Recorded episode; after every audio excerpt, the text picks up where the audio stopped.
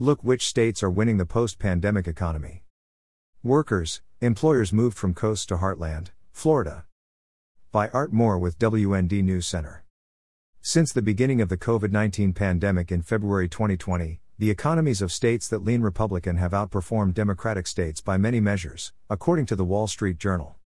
The pandemic changed the dynamic of migration from job based moves to a flight to lifestyle, the paper said, with individuals who can work from home choosing where to live.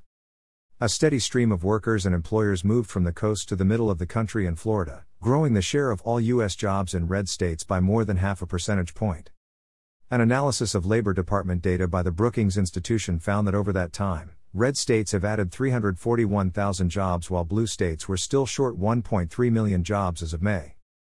The journal reported 46 million people moved to a different zip code in the 12 months through February 2022, the most in any one year period in records going back to 2010.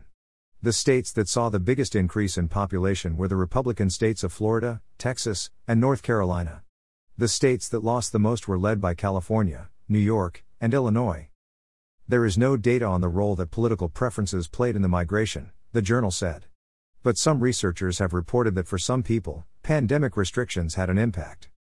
The journal pointed out that red states were less likely than blue ones to impose mask or vaccine mandates, social distancing restrictions, or remote schooling. Florida saw a surge in new residents, many from the Northeast, where restrictions were stricter. An April report from the Economic Innovation Group, a think tank, found many people moved during the pandemic seeking less expensive housing. In the 10 states that gained the most people between April 2020 and June 2021, according to an analysis by the American Enterprise Institute, the typical home cost 23% less than the typical home in the 10 that lost the most residents to moves.